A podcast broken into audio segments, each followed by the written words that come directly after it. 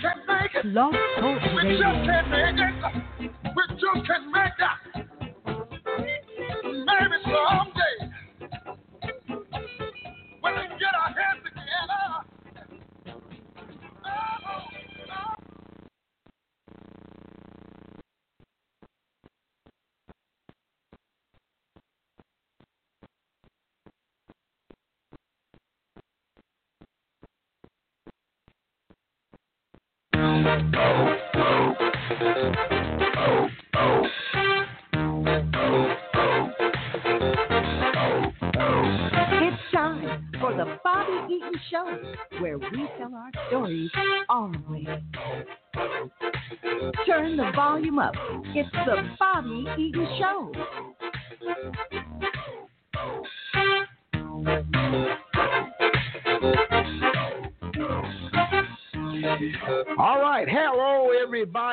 Welcome to the Bob Eden Show where we tell our stories our way. We're here every Monday, Wednesday, 6 p.m., and Saturdays, like to, like today, uh, we're here from 12 to uh, 2 p.m. And today's guest coming up at 1 o'clock will be Phil Armstrong of the Centennial Commission along with uh, Greenwood Rising. So he's going to be in here at 1 o'clock. So tune, you know, tune in, tune in. Meanwhile, I'm getting ready to. Uh, it's the Martin Luther King weekend, you know, so we celebrate Dr. King's birthday, and I'm going to play some uh, some speeches and things there for you, so you can listen. Tell a family member, tell a friend, go get your children, and have them sit down and maybe listen to some of these speeches that uh, Dr. King did. Uh, during his lifetime here uh, for us here in the U.S. So we're going to do that. So the number you can dial in if you want to ask some questions or something like that is 918 856 3873. Again, that number is 918 856 3873. Here uh, at uh, Eaton Media Services, KBOB 89.9 FM, KBOB 899.com for those of you who are not in the local uh, listening area. That's where you can always uh, listen to us right here on the radio. Uh, we're more than just a radio station. We're a community radio station, and we get involved with the community. We do things. We give away backpacks to children, uh, school supplies. Uh, we got a community garden coming up, and we raise money and stuff for youth. So we're in the process of uh, raising money for our um, Juice Radio show, and uh, we're trying to get a van. You know, so you can uh, come by and donate if you like to. 1533 North Norfolk, Tulsa, Oklahoma. Again, 1533 North Norfolk, or you can cash app us at uh, Eden Media Services. Just type in Eaton Media Services for a cash donation. Sure enough, helps us out over here at the radio station. It helps us do a lot of things, you know, because you guys know it takes money to function. All right. This is Martin Luther King talking about the other America.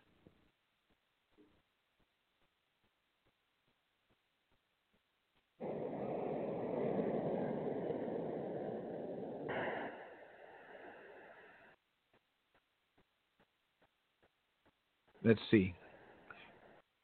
So they're getting ready to uh,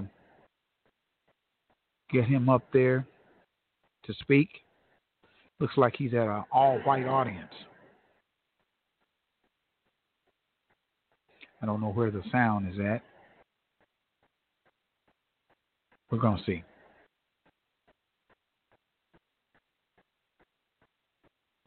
Dean Mr. Bell, members of the faculty and members of the student body of this great institution of learning, ladies and gentlemen. Now, there are several things that uh, one could talk about before such a large, uh, concerned, and enlightened audience. There are so many problems facing our nation and our world that one could just take off anywhere. But today I would like to talk mainly about the race problem since I'll have to rush right out and go to New York to talk about Vietnam tomorrow, and I've been talking about it a great deal uh, this week and weeks before that. I'd like to use as a subject from which to speak this afternoon the other America. And I use this subject because there are literally two Americas. One America is beautiful for situation. And in a sense, this America is overflowing with the milk of prosperity and the honey of opportunity. This America is the habitat of millions of people who have food and material necessities for their bodies, and culture and education for their minds, freedom and human dignity for their spirits. In this America, millions of people experience every day Uh, the opportunity of having life, liberty, and the pursuit of happiness in all of their dimensions.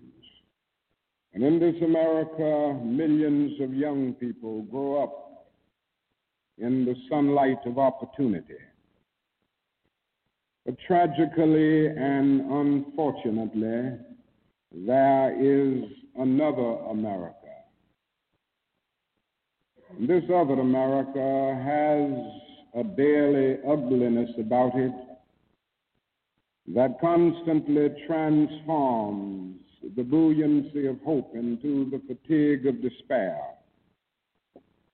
In this America, millions of work starved men walk the streets daily in search for jobs that do not exist. In this America, millions of people find themselves living in rat infested, vermin filled slums. In this America, people are poor by the millions.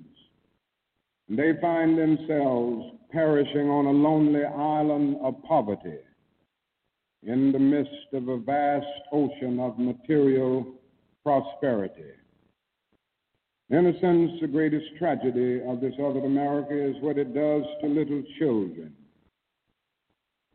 Little children in this other America are forced to grow up with clouds of inferiority forming every day in their little mental sky. As we look at this other America, we see it as an arena of blasted hopes and shattered dreams. Many people of various backgrounds live in this other America. Uh, America. Some are Mexican Americans, some are Puerto Ricans, some are Indians, some uh, happen to be from other groups. Millions of them are Appalachian whites probably the largest group in this other America in proportion to its size in the population is the American Negro. The American Negro finds himself living in a triple ghetto a ghetto of race, a ghetto of poverty, a ghetto is to deal with this problem, to deal with this problem of the two Americas we are seeking to make America one nation, indivisible, with liberty and justice for all. Now, let me say that the struggle for civil rights and the struggle to make these two Americas one America is much more difficult today than it was five or ten years ago for about a decade or maybe 12 years. We've struggled all across the South in glorious struggles. to get rid of legal, overt segregation and all of the humiliation that surrounded that system of segregation. In a sense, this was a struggle for decency. We could not go to a lunch counter in so many instances and get a hamburger or a cup of coffee.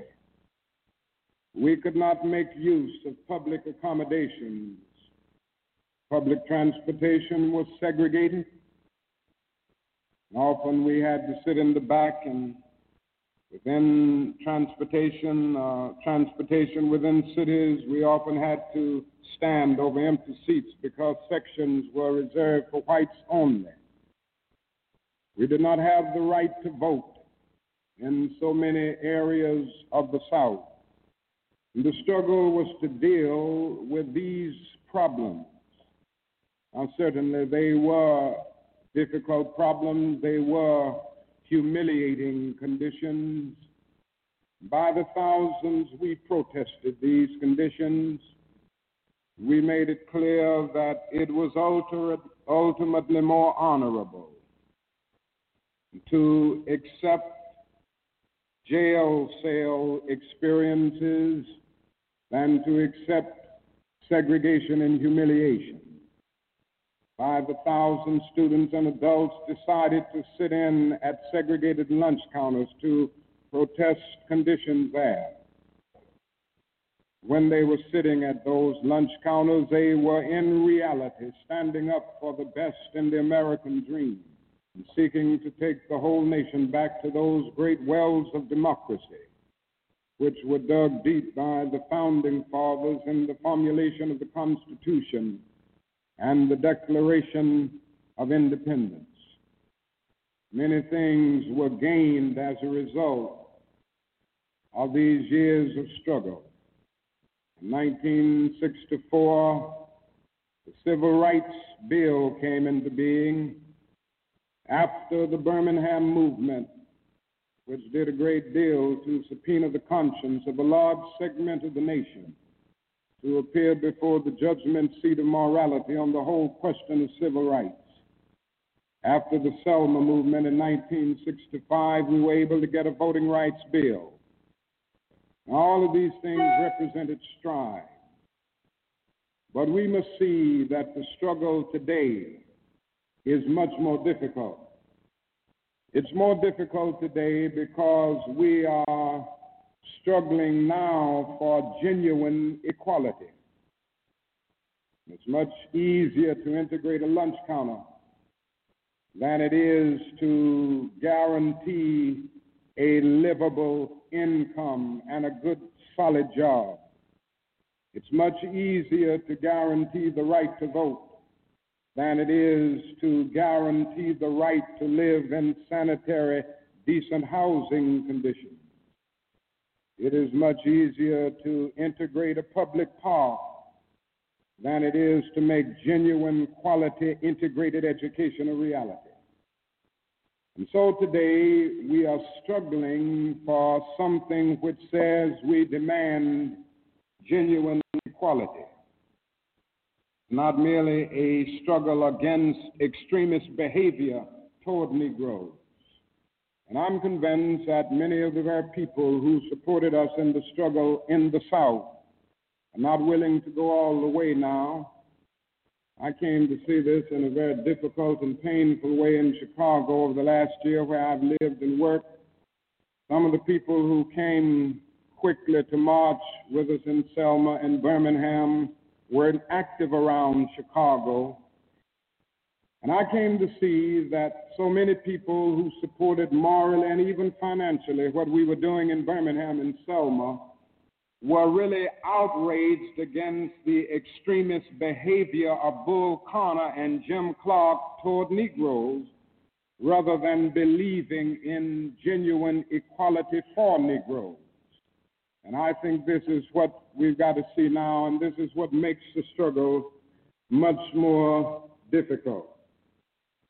So, as a result of all of this, we see many problems existing today that are growing more difficult. It's something that is often overlooked, but Negroes generally live in worse slums today than 20 or 25 years ago. In the North, schools are more segregated today than they were in 1954 when the Supreme Court's decision on desegregation was rendered. Economically, the Negro is worth, worse off today than he was 15 and 20 years ago. And so the unemployment rate among whites at one time was about the same as the unemployment rate among Negroes. But today, the unemployment rate among Negroes is twice that of whites. And the average income of the Negro is today 50% less than whites. As we look at these problems, we see them growing and developing every day. We see the fact that the Negro economically is facing a depression in his everyday life that is more staggering than the depression of the 30s. The unemployment rate of the nation as a whole is about 4%. Statistics would say from the Labor Department that among Negroes it's about 8.4%. But these are the persons who are in the labor market, who still go to employment agencies to seek jobs, and so they can be calculated. The statistics can be gotten because they are still somehow in the labor market. But there are hundreds of thousands of Negroes who have given up. They've lost hope. They've come to feel that life is a long and desolate corridor for them with no exit sign. And so they no longer go to look for a job. There are those who would estimate that these persons who are called the discouraged persons would be six or seven percent in the Negro community. And that means that unemployment among Negroes may well be 16 percent. Among Negro youth in some of our large urban areas, it goes to 30 and 40 percent. And so you can see what I mean when I say that in the Negro community, that is a major, tragic, and staggering depression that we face in our everyday lives. Now, the other thing that we've got to come to see now that many of us didn't see too well during the last 10 years, that is that racism is still alive in American society and much more widespread than we realize. We must see racism for what it is. It is the myth of the superior and the inferior race. It is the false and tragic notion that one particular group, one particular race is responsible for all of the progress, all of the insight, and the total flow of history, and the theory that another group or another race is totally depraved, innately impure, and innately inferior. In the final analysis, racism is evil because its, its ultimate logic is genocide. Hitler was a sick and tragic man who carried racism to its logical conclusion. He ended up leading a nation to the point of killing about six million Jews.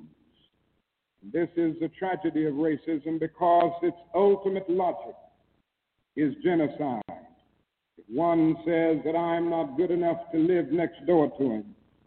One says that I am not good enough to eat at a lunch counter or to have a good, decent job or to go to school with him merely because of my race.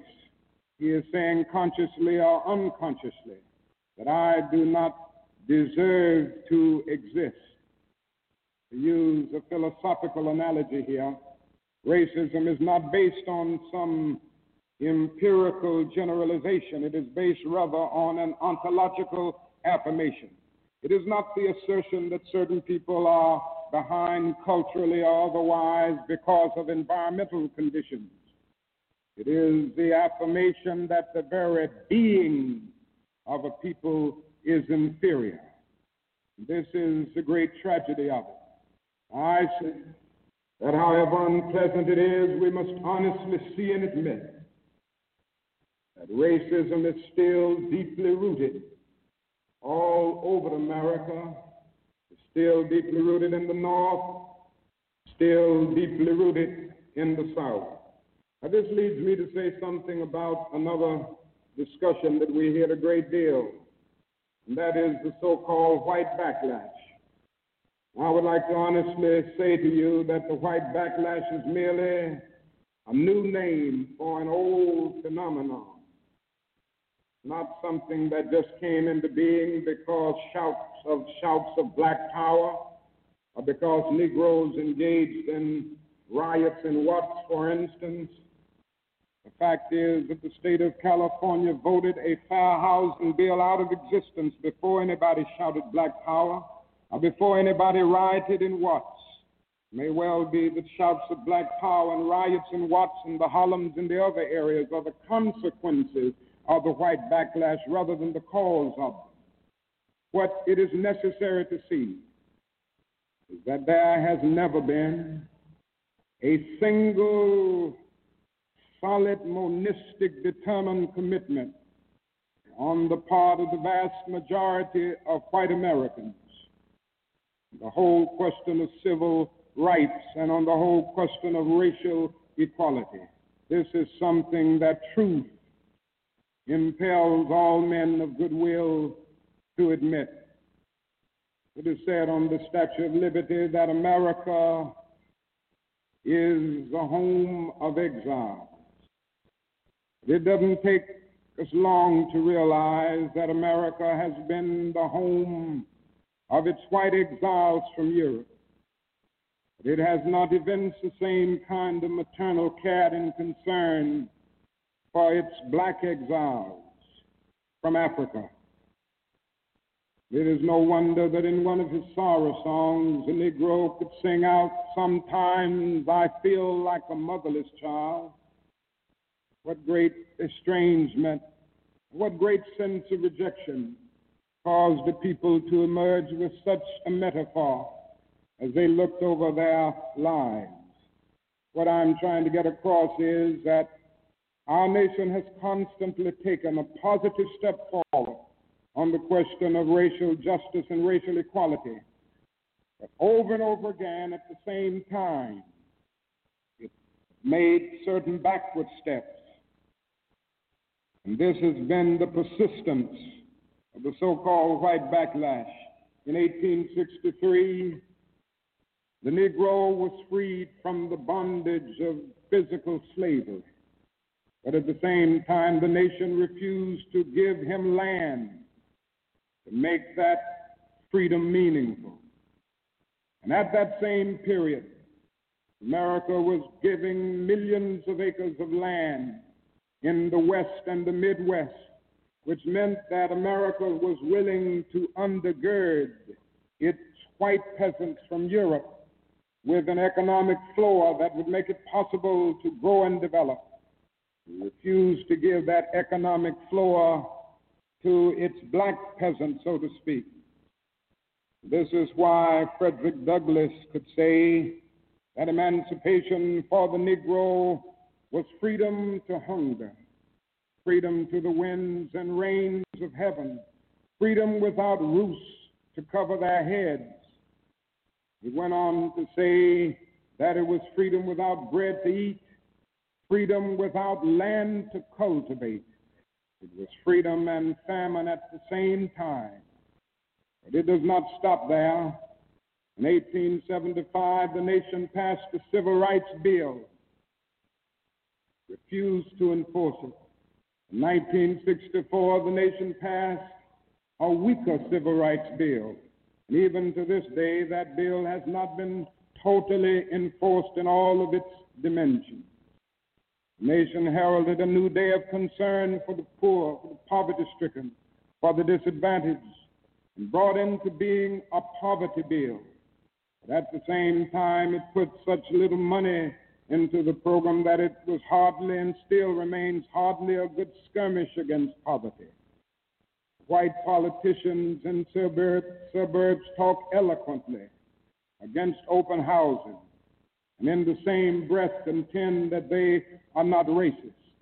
Now, all of this and all of these things tell us that America has been backlashing on the whole question of basic constitutional and God given rights for Negroes and other disadvantaged groups for more than 300 years. So these conditions, persistence of widespread poverty, of slums, and of tragic conditions in schools and other areas of life, all of these things have brought about a great deal of despair and a great deal of desperation, a great deal of disappointment, and even bitterness in the Negro communities. Today, all of our cities confront huge problems.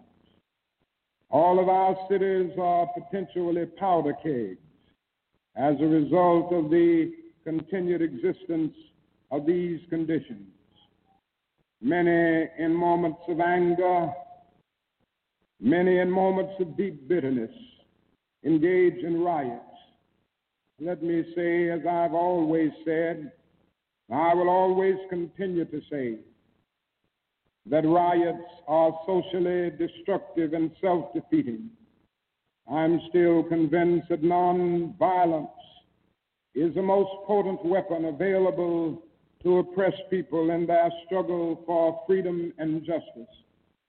I feel that violence will only create more social problems than they will solve. That in a real sense it is impractical for the Negro to even think of mounting a violent revolution in the United States. So I will continue to condemn riots and continue to say to my brothers and sisters that this is not the way. Continue to affirm that there is another way. But at the same time, it is as necessary for me to be as vigorous in condemning the conditions which cause persons to feel that they must ga- engage in riotous activities as it is for me to condemn riots. I think America must see that riots do not develop out of thin air. Certain conditions continue to exist in our society, which must be condemned as vigorously as we condemn riots. In the final analysis, a riot is the language of the unheard. What is it that America has failed to hear? It has failed to hear that the plight of the Negro poor has worsened over the last few years. It has failed to hear that the promises of freedom and justice have not been met. It has failed to hear that large segments of white society are more concerned about tranquility and the status quo than about justice, equality, and humanity. And so, in a real sense, our nation's summers of riots are caused by our nation's winters of delay. And as long as America postpones justice, we stand in the position of having these recurrences of violence and riots over and over again. Social justice and progress are the absolute guarantors of riot prevention. Now, let me go on to say that if we are to deal with all of the problems that I've talked about, that we are to bring America to the point that we have one nation, indivisible, with liberty and justice for all, there are certain things that we must do. The job ahead must be massive and positive. We must develop massive action programs all over the United States of America. in order to deal with the problems that I have mentioned. Now, in order to develop these massive action programs, we've got to get rid of one or two false notions that continue to exist in our society. One is the notion that only time can solve the problem of racial injustice. I'm sure you've heard this idea. It is the notion almost that it's something in the very, the very flow of time that will miraculously cure all evils. And I've heard this over and over again. There are those, and they're often sincere people, who say to Negroes and their allies in the white community, that we should slow up and just be nice and patient and continue to pray, and in a 100 or 200 years, the problem will work itself out because only time can solve the problem. I think that is an answer to that myth, and it is that time is neutral. It can be used either constructively or destructively. And I'm absolutely convinced that the forces of ill will in our nation, the extreme righteous in our nation, have often used time much more effectively than the forces of goodwill. It may well be that we will have to repent in this generation, not merely for the vitriolic words of the bad people and the violent actions of the bad people, but for the appalling silence and indifference of the good people who sit around and say, wait on time. Somewhere we must come to see that social progress never rolls in on the wheels of inevitability. Comes through the tireless efforts and the persistent work of dedicated individuals, and without this hard work, time itself becomes an ally of the primitive forces of social stagnation. And so we must help time, and we must realize that the time is always right to do right. Now, there's another notion that gets out. It's around everywhere. It's in the South, it's in the North, it's in California, and all over our nation. It's a notion that legislation can't solve the problem, it can't do anything in this area. And those who project this argument contend that you've got to change the heart and that you can't change the heart through legislation. Now, I would be the first one to say that there is real need for a lot of heart changing in our country. And uh, I believe in changing the heart. I preach about it. I believe in the need for conversion in many instances and regeneration, to use theological terms. And I would be the first to say that if the race problem in America is to be solved, the white person must treat the Negro right, not merely because the law says it, but because it's natural, because it's right, and because the Negro is his brother. So I realize that if we are to have a truly integrated society, men and women will have to rise to the majestic heights of being obedient to the unenforceable.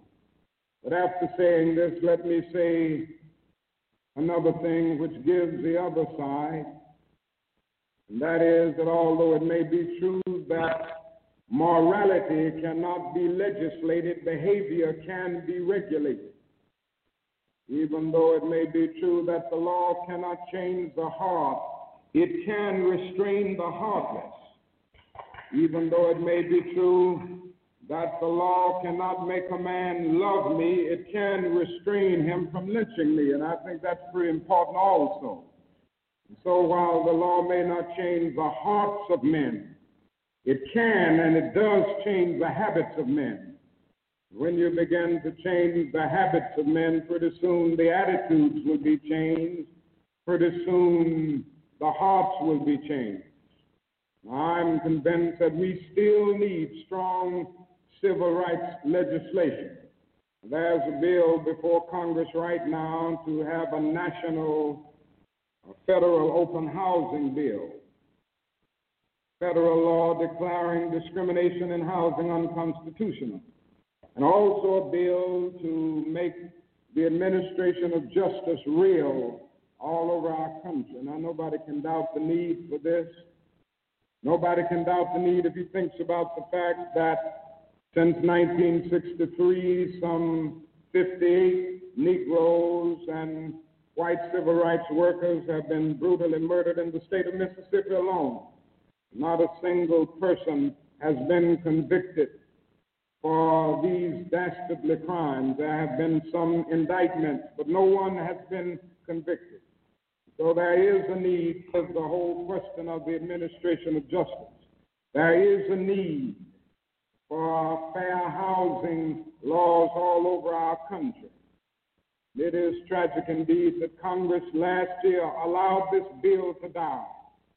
That bill died in Congress, a bit of democracy died, a bit of our commitment to justice died. If it happens again in this section, session of Congress, greater degree of our commitment to democratic principles will die. I can see no more dangerous trend in our country than the constant developing of predominantly Negro central cities ringed by white suburbs. This is only inviting social disaster. The only way this problem will be solved is by the nation taking a strong stand, and by state governments taking a strong stand against housing segregation and against discrimination in all of these areas. Now, there's another thing that I'd like to mention as I talk about the Massive Action Program, and time will not permit me to go into specific programmatic action to any great degree. But it must be realized now that the Negro cannot solve the problem by himself. There again, there are those who always say to the Negroes, why don't you do something for yourself? Why don't you lift yourselves by your own bootstrap? And we hear this over and over again. Now, certainly, there are many things that we must do for ourselves and that only we can do for ourselves. Certainly, we must develop within a sense of dignity and self respect that nobody else can give us, a sense of manhood, a sense of personhood, a sense of not being, being ashamed of our heritage, not being ashamed of our color.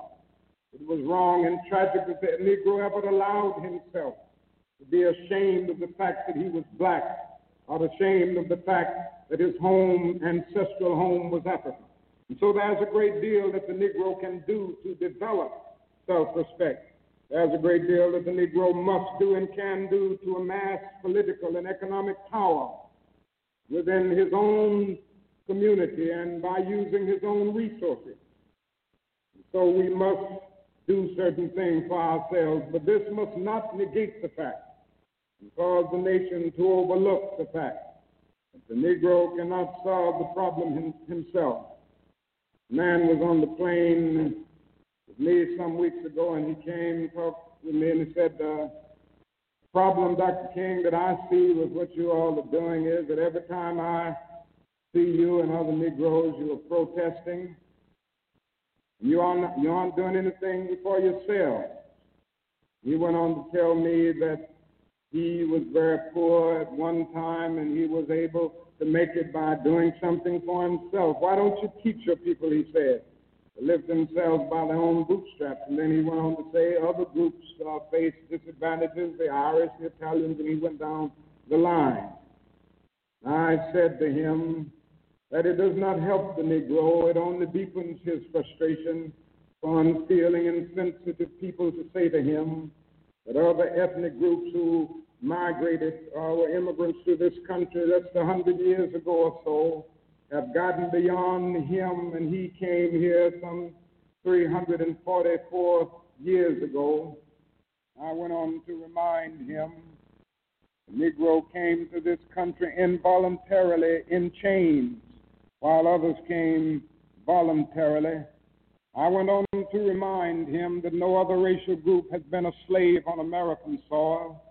I went on to remind him that the other problem that we have faced over the years is that the society placed the stigma on the, the color of the Negro, on the color of his skin, because he was black. Doors were closed to him that were not closed to other groups. And I'm to say to people that you ought to lift yourself by your own bootstraps. But it is a cruel jest to say to a bootless man that he ought to lift himself by his own bootstraps. Fact is, the millions of Negroes, as a result of centuries of denial and neglect, have been left bootless. They find themselves impoverished aliens in this affluent society. And that is a great deal that the society can and must do if the Negro is to gain the economic security that he needs. Now, one of the answers, it seems to me, is a guaranteed uh, annual income, a guaranteed minimum income for all people and for all families of our country. It seems to me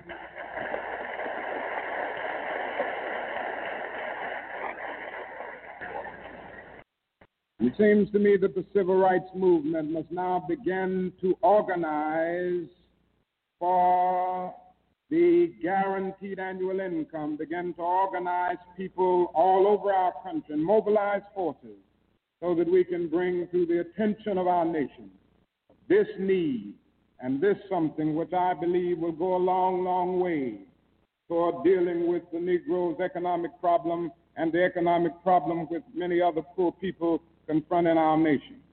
Now, I said I wasn't going to talk about Vietnam, but I can't make a speech without mentioning some of the problems that we face there because.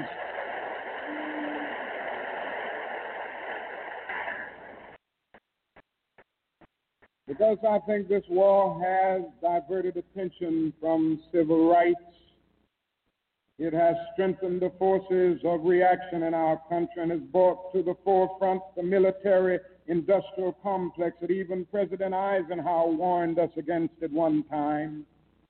Above all, it is destroying human lives, destroying the lives of thousands of the young, promising men of our nation, destroying the lives of little boys and little girls in Vietnam but one of the greatest things that this war is doing to us in civil rights is that it is allowing the great society to be shot down on the battlefields of Vietnam every day. Now, I submit this afternoon that we can end poverty in the United States.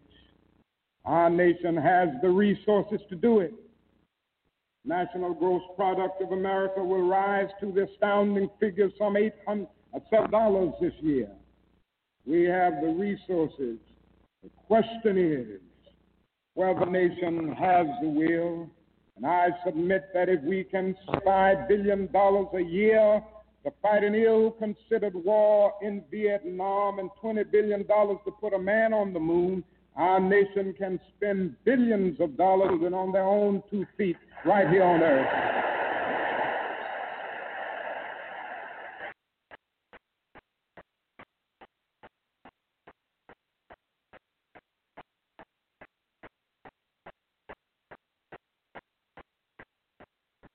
Let me say another thing that's more in the realm of the spirit, I guess. That is, if we are to go on in the days ahead and make true brotherhood a reality, it is necessary for us to realize more than ever before that the destinies of the Negro and the white man are tied together. Now, there's still a lot of people who don't realize this. The races still don't realize this. But it is a fact now that Negroes and whites are tied together. And we need each other. The Negro needs the white man to save him from his fear. The white man needs the Negro to save him from his guilt. We are tied together in so many ways our language, our music, our cultural patterns, our material prosperity, and even our food are an amalgam of black and white, so there can be no separate black path to power and fulfillment that does not intersect white roots. There can be no separate white path to power and fulfillment short of social disaster. Does not recognize the need of sharing that power with black aspirations for freedom and justice. We must come to see now that integration is not merely a romantic or aesthetic something where you merely add color to a still predominantly white power structure. Integration must be seen also on political terms where there is shared power, where black men and white men share power together to build a new and a great nation in a real sense, we're all caught in an inescapable network of mutuality, tied in a single garment of destiny. John Donne placed it years ago in graphic terms no man is an island in private health. Every man is a piece of the continent, a part of the main. He goes on toward the end to say, Any man's death diminishes me because I'm involved in mankind. Therefore, never sin to know for whom the bell tolls. It tolls for thee. And so we all in the same situation. Salvation of the Negro will mean the salvation of the white man and the destruction, the life of the ongoing progress of the Negro will be the destruction of the ongoing progress of the nation. Now, let me say finally that we have difficult days ahead, but I haven't despaired. Somehow I maintain hope in spite of hope, and I've talked about the difficulties and how hard the problems will be as we tackle them. But I want to close by saying this afternoon that I still have faith in the future. And I still believe that these problems can be solved. So I will not join anyone who will say that we still can't develop a coalition of conscience. I realize and understand the discontent and the agony and the disappointment and even the bitterness of those who feel that whites in America cannot be trusted. And I would be the first to say that there are all too many who are still guided by the racist ethos. But I am still convinced that there are still many white persons of goodwill, and I'm happy to say that I see them every day in the student generation who cherish democratic principles and justice above principle, and who will stick with the cause of justice and the cause of civil rights and the cause of peace throughout the days ahead. And so I refuse to despair. I think we're going to achieve our freedom because, however much America strays away from the ideals of justice, the goal of America is freedom. Used and scorned though we may be, our destiny is tied up in the destiny of America. Before the Pilgrim Fathers landed at Plymouth, we were here. Before Jefferson etched across the pages of history the majestic words of the Declaration of Independence, we were here. Before the beautiful words of the Star Spangled Banner were written, we were here. For more than two centuries, our forebears labored here without wages. They made cotton king, they built the homes of their masters in the midst of the most humiliating and oppressive conditions, yet out of a bottomless vitality, they continued to grow and develop. I say that if the inexpressible cruelties of slavery couldn't stop us, the opposition that we now face, including the so called white backlash, will surely fail. We're going to win our freedom because both the sacred of our nation and the eternal will of the Almighty God are embodied in our echoing demands. And so I can still sing, We shall overcome. We shall overcome because the arc of the moral universe is long, but it bends toward justice. We shall overcome because Carlyle is right. No lie can live forever. We shall overcome because William Cullen Bryant is right. Truth Christ Earth will rise again. Shall overcome because James Russell Lowell is right. Truth forever on the scaffold, wrong forever on the throne. Yet that scaffold sways the future. With faith, we will be able to hew out of the mounting of despair a stone of hope.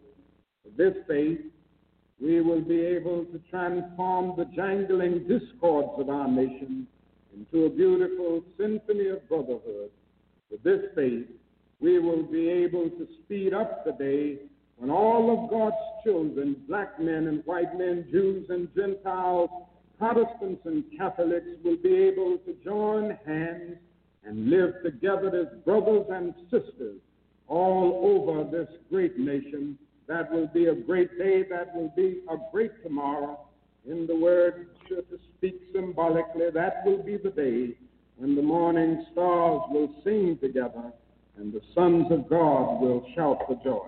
Thank you. You've been listening to Dr. Martin Luther King's speech entitled uh, The Other America at Stanford University. As I see an all white audience in which he gave his speech to, such empowerment and uh, everything going on over there. That was 1967.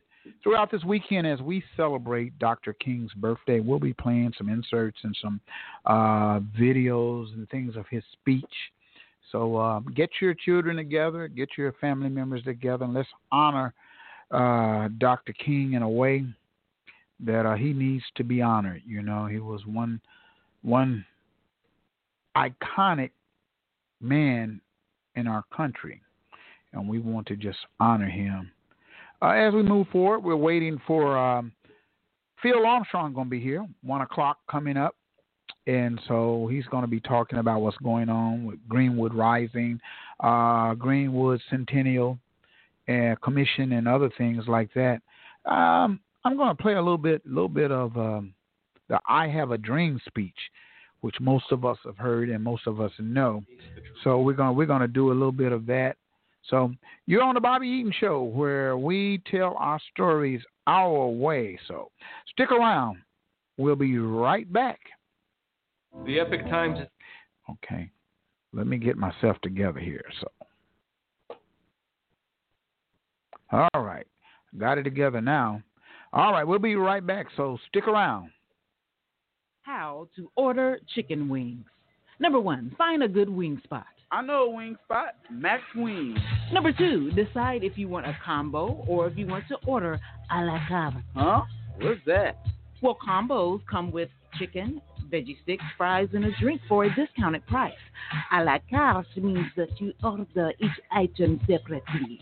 Ah. Okay. Three, decide if you want bone in, boneless, or cauliflower wings, and then determine the delicious flavor you want on your wings. I didn't even know cauliflower had wings. You learn something new every day. Have you been to Max Wings? Yep, yep, Max yep. Wings is located at 782 East Pine Street in Tulsa. We're open Monday through Thursday from 11 a.m. to 8 p.m. and on Friday and Saturday from 11 a.m. to 10 p.m. Come to Max Wings, home of the dry rub fry.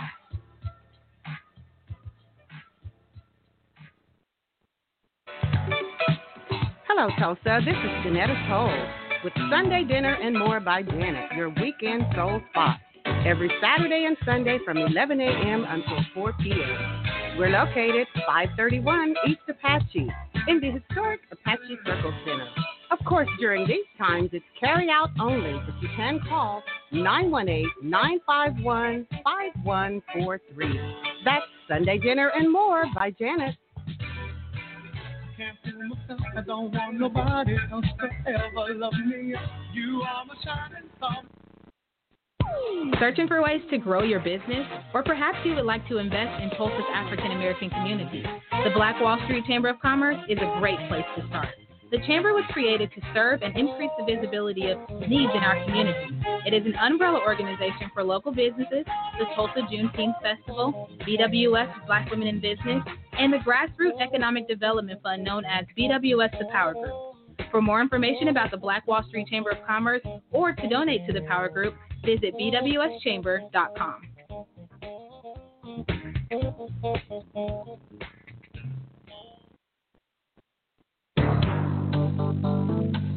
North Star Security and Private Investigation provides over 35 years of experience to ensure your security and investigation needs are met. Our officers are CLEET and state certified. If you're seeking employment, stop by our website at www.northstarsecurityandpi.com.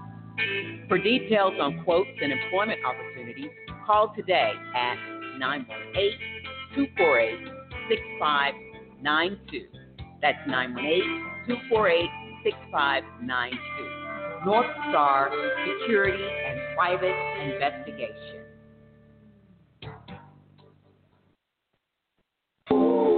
Hey, it's Denise with Addie Mae's Food for the Soul, where we cater to vegan, pescatarian, and everyday sultry soul food. We have meatloaf Mondays, taco Tuesdays, chicken wings Wednesdays, turkey and dressing Thursdays, fish Fridays, barbecue Saturdays, and Sundays is our sultry soul food. We're located at 5266 North Peoria. You can contact us for call-in orders at 918-845-2989, and we also deliver with DoorDash. Hope to see you soon.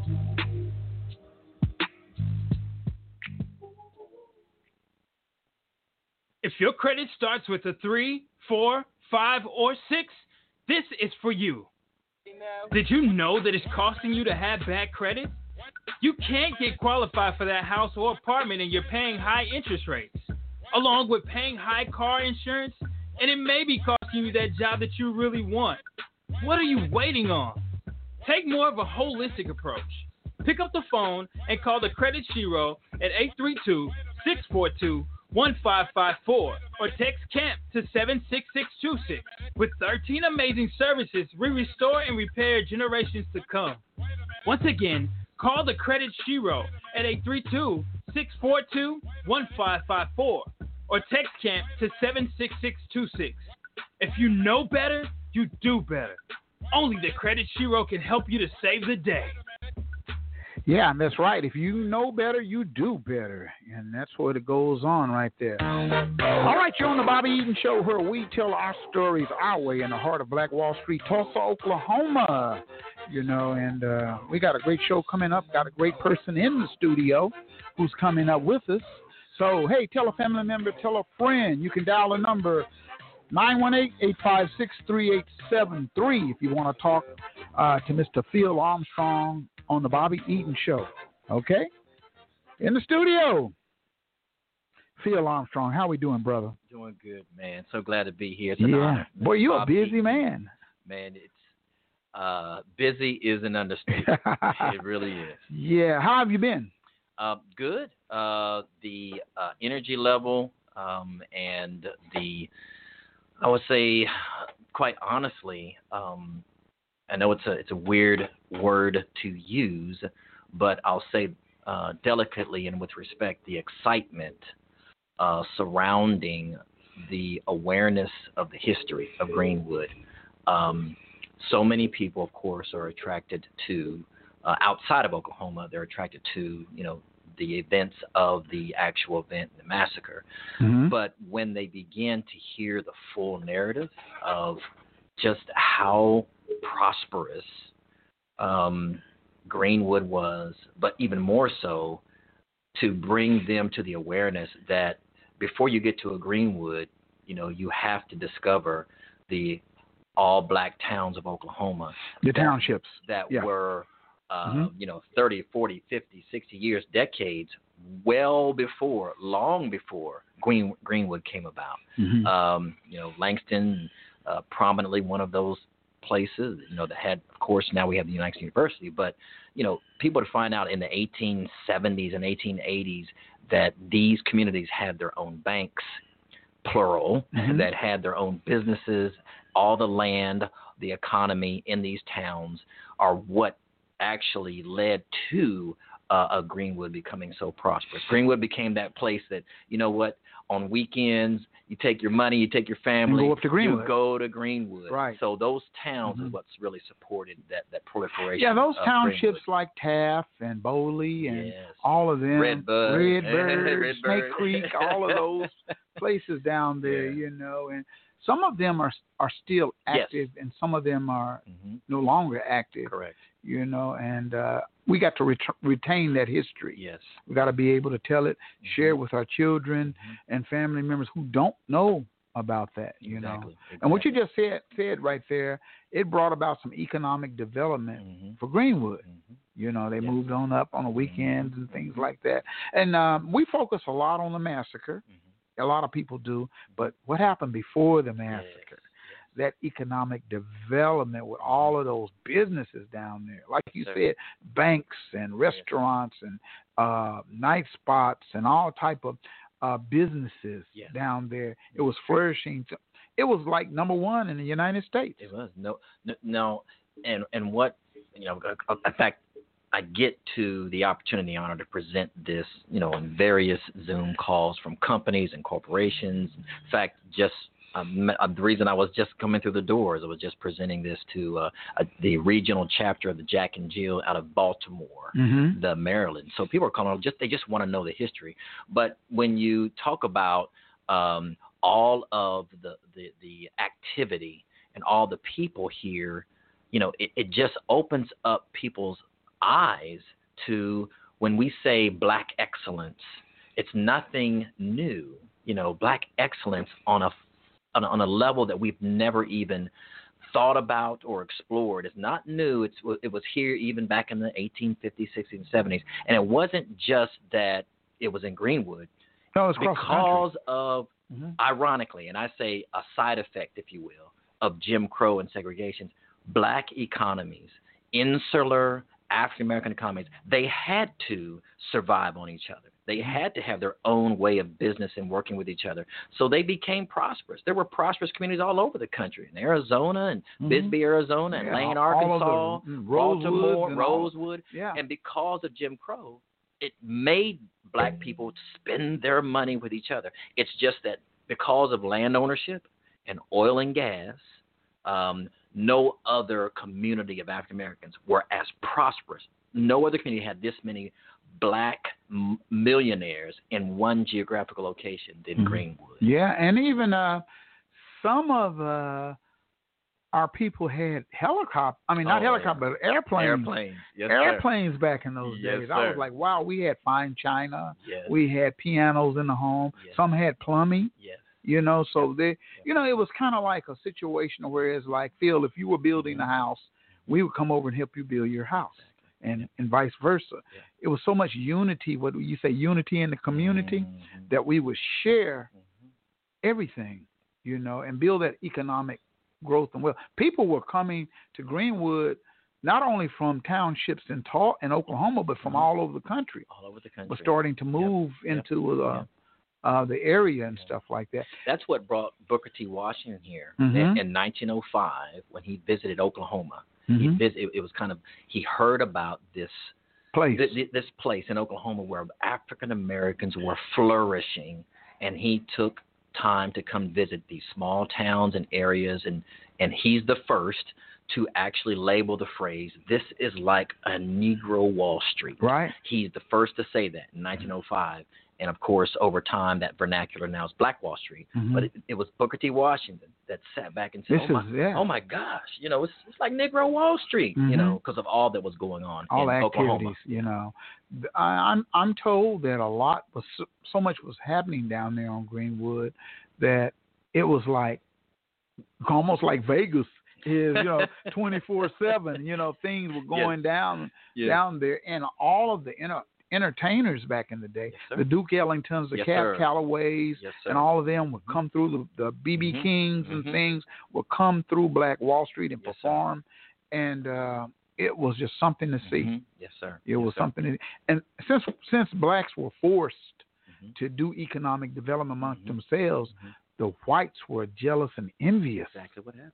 You know, of how these black people got all this stuff and we don't have it like right, that. Right. You know. So the so you know we part of the education and uh, an enlightenment from for blacks and whites is that um, 1921 was not an isolated incident unto itself. There was a building up of racial animosity for this excellent economy of black citizens that we don't need white Mhm. folks. We don't need your stores. We don't need your businesses. We don't need your schools. We create our own. Um, and, and Greenwood was the epitome of all that. Mhm. Booker T. Washington High School, as I've learned, uh, my wife's a Booker T. Washington graduate, and, and I've learned over time, and even with researching this history, Booker T. Washington, um, and of course the first principal, O.W. Um, uh, Ellis Walker Woods, Mhm. Booker T. Washington was not just quote unquote a colored school of excellence for blacks. It was the prominent, superior educational system in Tulsa County. The, the, the teaching that was taking place at Booker T. Washington was superior than what white students were getting in the Tulsa public schools in general Yeah. what they produced and the talent they produced was absolutely exceptional, which led to people learning engineering and trades and businesses that caused Booker T. Washington to be that epitome that, that, that created these minds that went out and did phenomenal things. So, education, economics, business wise, it was just, you know, it was a place where black excellence found a place to flourish. Yeah, and uh, a lot of discipline took place. Oh my goodness. And so much respect was taken because you know back in those days they dressed up, you know, suit and They- they go in the grocery store, going- they- man, they'd be clean with every man hats and skirts and hairdos, and Yes. it was some pride that Yes. took place amongst. Your all of hair was combed. your- man, you, you Mhm. wasn't sloppy. you didn't even want to go out sloppy. Exactly. You know, so there was a lot of pride in that educational process there back in the day off of Greenwood, you know, Booker T. Washington School, Yes, you know, which later moved over off of Woodrow uh, later on. But the early days, Yes, those teachers were phenomenal. Yes, sir. Yes, sir. can you imagine classroom full of students Mhm. and just so much discipline and order inside that classroom where everybody's paying attention? Mhm. And they, they were learning Greek. They yeah. were teaching Greek. They were learning Greek. They were learning French. They were learning. I mean, these foreign languages. Um, uh, they were learning. You know, trigonometry and and Geometry and, and- and, and math concepts. Oh my goodness. But that's you know when people. I think it was uh, Julius Pegues, who's a, a walking historian with with with a lot of this history, and he Mhm. sat me down many times and just talked about you know even his remembrance of coming through Booker T. Washington. He gave me some names and him and individuals that went to uh, Tuskegee and got their engineering degree, and he said uh, with with and, and it wasn't said in a, in a in a uh, a braggadocious way. Right. He was just stating fact. He said he said you could take Booker T. Washington graduates. He said myself and two other individuals, and if you put us in a room with all the equipment laid out and the tools, we could build you a plane. Mm-hmm. The three of us together, you know. and, you know, and he said that was the excellence in the education. I believe it. You know, Mhm. just you know, and that was just one. And what he was saying, that's just one example. One example Yeah. of uh, many examples that took place down there Yes, sir. on Greenwood. Mm-hmm. You know, now we have uh, the centennial approaching us. You know, and people are preparing. We got a lot of media that's been coming through in, in town. How do you feel about all of this getting ready to take place? I What's your thought process on it? So, just like any major significant event in history, there are going to be those who um, have, they see the opportunity to tell a story. And I don't have any issue with that. The issue that I have, or the, the thing that we challenge people that want to come in here, is if you're using this to to make money Yeah. or to Sell a prop- book. to, to, to sell a book or to prop up your personal brand. Mm-hmm. I have nothing against those. For example, you know, when the, when the one of the earliest groups that announced we're going to do a, a documentary, Um, you know, LeBron James and then Russell Westbrook came Yeah. out, and They I, all came through I- here, I, so, applaud yeah. that. You know, I Yeah. applaud that. Mhm. Um, but I also want to just make sure, hey, don't just look at, hey, this is something we can just jump on and and let's uh, let's let's let's let everybody know about it. Use your fame, which they have. Use your platform simply to get the word out about this Mhm. and and tell the story. And I, and I, and anybody who just says, hey, we just want to be able to tell the story to the masses, I support Yeah. that. But I, you but- know, I've done several in- interviews over here at KBOB eighty nine point nine. and They came over, and I've always, I always state the fact that monetarily, yes, you want to get all this information, but a mm-hmm. lot of people never get compensated for the story. You know, the story that's going to enhance you doing what you do. So I let them all know mm-hmm. that before I do what I do. Mm-hmm. You know, and because there's some seniors out here, I'm a senior, and they got some older than me that have gotten stories throughout the years. Now some of them are deceased and gone, and people have wrote books, you know, did documentaries and stuff like that using them, and those people never got taken care of, you know, and or are their families. But I understand if you tell the truth mm-hmm. during your presentation, mm-hmm. you must tell the truth because don't fabricate it and put some other stuff off in it, there. right. You know, and they- man, that didn't happen like that. You know, Exactly. blah blah blah blah blah. Yeah, don't make it seem like mm-hmm. Dick Rowland and Sarah Page were married mm-hmm. when that happened. Mm-hmm. You know, because we know that they weren't married. They may have been dating, right. you know, but they weren't married. So that's what I kind of stress. Tell the truth about this great place for African Americans, which then were called Negroes. It took place down there on Greenwood. Yes, sir. Yes, Mhm. sir. The um the push for the accuracy in the history is so vitally important. For Most example, definitely. in the research that that I've been able to be a part of the last several years, things that we have said that sounded good, but then you verify, hmm, there's nothing to find if that's accurate. For example, many people use O.W. Gurley, which is the father of Black Wall Street, had the first business, but there is a uh, a story that says he bought 40 acres of land. Yeah, There is no research a record. record Mhm. that he actually bought 40 acres of land. Now, do we know that he did buy land and that he helped other African Americans open businesses and helped lend money so that others can? Yes, we know that.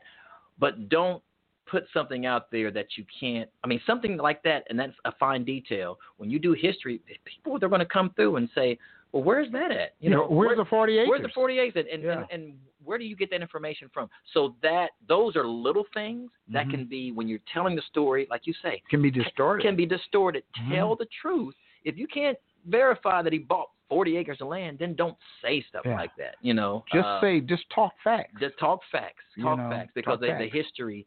that 30 years from now, 50 years from now, when we're long gone, Mhm. we want people to know the history and its accuracy. You know. That is so true. Yeah. And we must tell the truth, too. Mhm. You know, you can't just be like fabricating Right. stuff, you know, Mhm. and making up stuff and things like that. Black Wall Street had, they say, over, they had about over 600 businesses down there.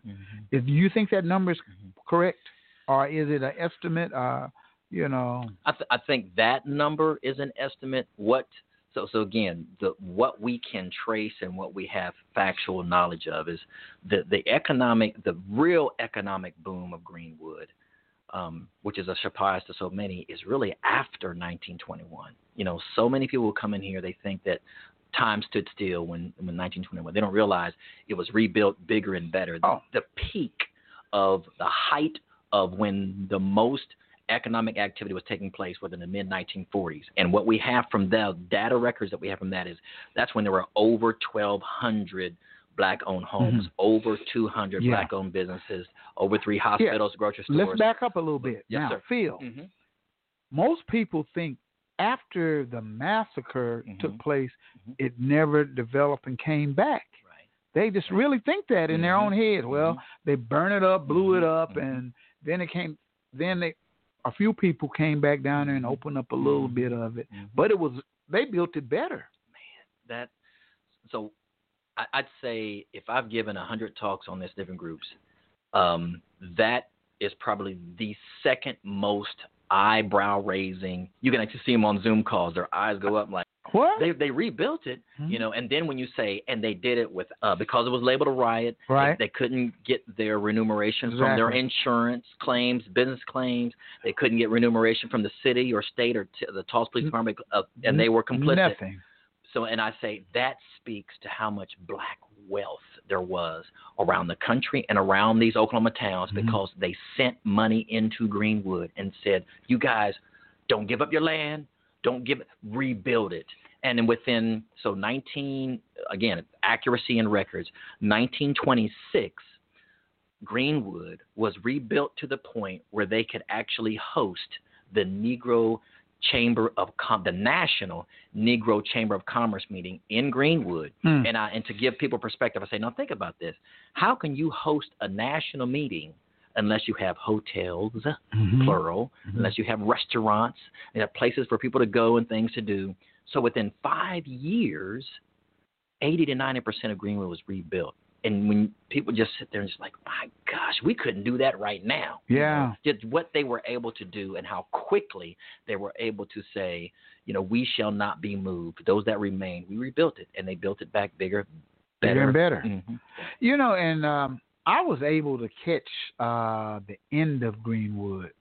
You know, in the '60s. Mm, You know, yeah. the end of it, you know, before urban removal started Yeah, coming in, yeah. and and we would go to the Rex Theater Yes, and King Park and Yes, swim and things like that, Brickyard and all of that off in there. But um um, what do you think happened? Because do you think we just sold our land that we had and we just gave it up to uh I'm I'm just going to say white Mm-hmm. society. We gave it up, sold it to white people. So there is uh, that's an excellent question. There there are a number of factors. Um, one of them is unfortunately yes. There's a lot of city data records that indicate that um, lots and pieces of land were sold, um, and they were sold to the Tulsa Development Authority. You know that Mhm. that's who still owns the vast majority of the Exactly. land. And and and I don't really fault them at that time too much because they they weren't aware what they were giving up. Um, and what they were selling. When people go through hard times financially, They're know, gonna go you- for it. You, you know, you're like, hey, I'm holding on to this land. Everything around me is declining. The property values are declining. So I'm a sell. Um, and a lot of these families, you know, the you know, you had the urban re- removal, uh, but you know, the 60s, 70s, and 80s, when there was this big push for uh, families to tell their children, go to college, go be successful, don't live this hard life that I've lived in Oklahoma. Go be somebody, be the the family's first black doctor, be the first lawyer, be the be successful. And they did that by the thousands. They left Oklahoma, they got an excellent degree, found a career, but they never came back home To so reinvest. to to come back home and take over their parents. So a Mhm. lot of times when these mom and pops in the 70s and 80s died out, Mm-hmm. many of them their business has died out with them. And then when you get a notification and you're living Mm-hmm. it became in Chicago, It became blight property. right? blight property. And when you get a notice from from from Tulsa saying, you know, you have this property this is in this was in your parents' name and it's passed down to you. What do you want to do with it? Like, there's nothing for Tulsa for me to come back to. So I'll just- I'll just sell it. it. I'll just sell it. And Mhm. so that's when a lot of land were just was just sold, and then you have urban renewal where land was just taken through eminent domain. Mhm. It's a number of factors, um, and that's you know you you probably remember, and I'll, I wasn't here at that time, so all I have is images. But I'm Mhm. sure remember you know when Greenwood in the in the mid '80s, you know those chamber buildings that are there now, Mhm. a lot of them were vacant. Mhm. Were were There wasn't anybody there. Weeds growing in Mhm. them. It was just it was a the whole area was kind of blighted. It where was. It, where people had walked away from you know there's nothing here anymore, and Mhm. so that's the sad part. And again, I don't point to them and say, look what you did, look what you let go. Yeah, I don't. I you don't do that either. But Yeah. at the same time, I realize that big uh, gentrification type Yes. places like Mhm. OSU and all of that down off in there, and other other uh, businesses and things, and they ran that freeway through it. Yeah. You know, and I think it was by design to erase Without a a lot of the, a lot of the history. Without a doubt. You know, because when people Without come down on Greenwood from out of town and they're coming to see Greenwood, they see this little bitty small Mm-hmm. section of buildings and they're expecting to see all of this big old Right. you know, buildings going because Greenwood at one time went all the way from Arch all the way down to Pine Street. Yes, sir. Yes, sir. That's what I remember. Yes, sir. All the businesses all Mm-hmm. along that way. And so when they come, I was meeting with some people yesterday. I'm not going to call who I was with, but they were saying we expected to see way more than what this little bitty area right there. How you feel about that, man? the the there there's a sadness of what it had been reduced to, um, but the the the uh, awareness of what it was and what I try to tell people was what was can be again. Mhm. Uh, when people see how wide and how how large the territory of Greenwood was, ten to twelve thousand African Americans living here, and that um, even with the urban renewal, and I want to touch on that urban renewal, as African Americans call it, urban removal. It didn't just happen, of course, in Tulsa. I'm from originally from from Ohio, and I Yeah. lived in Columbus, Ohio. Yeah, I You went can- to school. I went to school there. So you can So see there's Yeah. Mm-hmm. Highway 70. If there's a portion where it comes up through, uh, and, and there's an area in Columbus called Bexley where the wealthy live. And you can see that the highway takes this big turn around that area, uh, and it's like a big half circle. Um, if you go to Detroit, the same thing. If you go to uh, Baltimore, what I'm getting at is that the urban removal programs of the 60s and 70s, urban renewal, they always this highway investment program uh, and i use this with young students in, in, in, in elementary middle school i tell them that's the importance of having diverse voices sitting at the table when these communities in the 60s and these highway programs came through and your city government it was at that time pretty much all white men. And they say we're bringing a highway through the highway the national highway bill. Where do you want this highway to go through? They were able to say it's not coming through my neighborhood. It's not going to come send it over in those in those communities, yeah, right? Send it over to the black community. There was nobody at the table that looked like you, that looked like me, to stand up for their constituents and say, "You will not bring this highway through here." I don't know. You're not, Not- going to do that. Mhm. No resistance, and so they always and all over the country. These highways always went through communities of color Mhm. because they did not value them as important and they saw them as a nuisance and a way to, you know what, we can clear out some of these areas, send the Mhm. highway through there, and that They don't have to drive through to Greenwood. Yeah. That yes, that's Mhm. happened to Greenwood and many places all over the country. It Yeah. was a very systematic. Mm-hmm. Uh, when people say systemic racism, that was a very systematic approach to destroying many communities of color in the 60s and Yeah. 70s. Even uh, Pastor Turner down at the historical Vernon AME Church says that sometime during a service he Oh, can hear the freeway. They can hear the freeway coming through all the time. The, the windows. The windows shake. are shaking. Yes, it's a disturbance. Yes, sir. You know, and um, I just think we would we were kind of done a bad job. Not you know, uh, OSU came down there and built all of that building and stuff like that. The Driller Stadium came down there, and they just basically erased the history, man. You know, Well, the- they the- erased it. And, and here's where let's get back to the you know the point of accuracy. Um, and there is there is obvious portions of gentrification that takes place.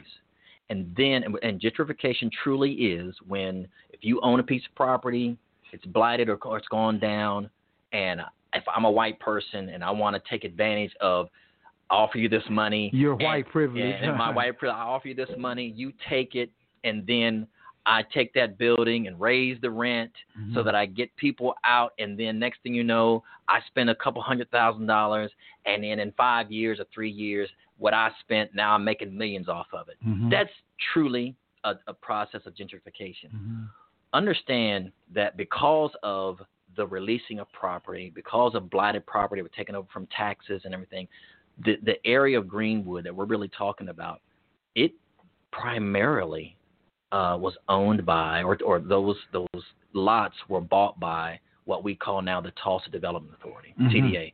So what I'm getting at is the the areas of Greenwood that we're talking about haven't been in black owned hands for almost over 30 years.